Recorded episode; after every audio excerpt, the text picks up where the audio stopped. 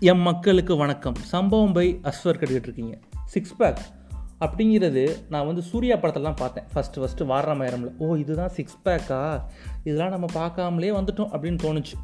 அதுக்கப்புறம் நிறையா படங்கள் நம்ம பாலிவுட் ஹீரோஸ் ஹாலிவுட் ஹீரோஸ் அதுக்கு சூர்யாவுக்கு முன்னாடி நிறைய பேர் வச்சுட்டாங்க. பட் இருந்தாலும் சிம்பு கூட ஒரு படத்தில் ஒஸ்தி படத்தில் வச்சுருந்தாரு. அதை பார்த்ததுக்கப்புறம் சிக்ஸ் பேக் உண்டான மரியாதை எனக்கு போயிடுச்சு சரி அதெல்லாம் விடுங்க. இப்போ என்ன மேட்ரு அப்படின்னா ஜார்ஜியாவில் ஒரு பொண்ணு ப்ரூஸ்னு ஒரு பொண்ணு.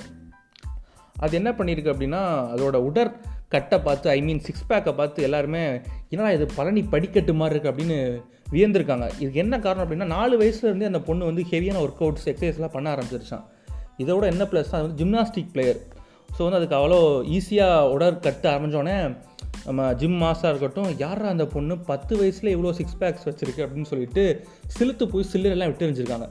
நம்மளும் நியூ இயர் ரெசல்யூஷனாக சரி இந்த ஒரு வருஷத்தில் நம்ம சிக்ஸ் பேக் கொண்டு வரோம் அப்படின்ட்டு ஹெவியாக ஒர்க் அவுட்லாம் பண்ணி ஒரு ரெண்டு நாள் போவோம். அதுக்கப்புறம் ஜிம்மில் ஜிம் மாஸ்டர் தவிர யாருமே இருக்க மாட்டாங்க. சரி அதெல்லாம் விடுங்க. அடுத்து இன்னொரு ஒரு சிங்கப்பெண் சீனாவில் அந்த பொண்ணோட பேர் வந்து லீ. அதாவது மொதல் சம்பவத்துக்கும் ரெண்டாவது சம்பவத்துக்கும் கொஞ்சம் லைட்டாக சிமிலாரிட்டி இருக்குல்ல. அந்த பொண்ணோட பேர் ப்ரூஸ். இந்த பொண்ணோட பேர் லீ ப்ரூஸ் லீ. அந்த பொண்ணு ப்ரூஸ் லீ அப்படி நேமுக்கு ஏற்ற மாதிரி சிக்ஸ் பேக்லாம் ரெடி பண்ணுச்சு. இந்த பொண்ணு லீ சைனாவில் உள்ள பொண்ணு என்ன பண்ணுச்சு அப்படின்னா பிளாஸ்டிக் சர்ஜரி ஒன்று பண்ணியிருக்குது. அதாவது கண்ணுக்கு வந்து சீனாக்காரங்களுக்கு வந்து ஆண்களுக்கும் சரி பெண்களுக்கும் சரி கண் வந்து நம்ம ஊர் லைலா மாதிரி தான் இருக்கும். கண்ணை முழிச்சிருக்காங்களா இல்லை திறந்துருக்காங்களான்னு யாருக்குமே தெரியாது. அதுக்கேற்ற மாதிரி கண்ணை அழகுப்படுத்தணும் அப்படின்னு சொல்லிட்டு பிளாஸ்டிக் சர்ஜரி இந்த பொண்ணு பண்ணியிருக்கு. அதுக்கு ஏற்ற மாதிரி வரல. சரின்ட்டு இன்னொரு தடவை பண்ணுவோம் அப்படின்னு சொல்லியிருக்கு. உடனே டாக்டர் என்ன சொல்லியிருக்காங்க இது உனக்கு அவ்வளோதான் லிமிட்டு. வேணாம் போதும் இதுக்கு மேலே பண்ணால் ஏதாவது பிரச்சனை வந்து சொல்லியிருக்காங்க. பரவாயில்ல எனக்கு பண்ணுங்க அப்படின்னு சொல்லியிருக்கு. உடனே பண்ணிட்டாங்க. இப்போ என்ன ஆச்சுன்னா தூங்கும் போது கூட கண்ணை திறந்து வச்சு தான் தூங்க முடியுதான். ஏன்னா மூட முடியல.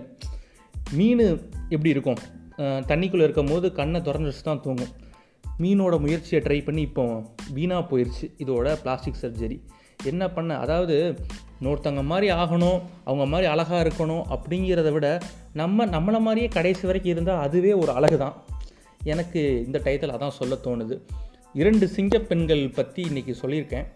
ஸோ உங்களுக்கு இது எந்த விதமான மோட்டிவேஷ்னல் இல்லை இப்படிலாம் பண்ணலாம் இப்படிலாம் பண்ணக்கூடாதுன்னு தோணியிருக்கும் கண்டிப்பாக சேஃபாக இருங்க பாசிட்டிவாக இருங்க. டாட்டா பாய் பாய்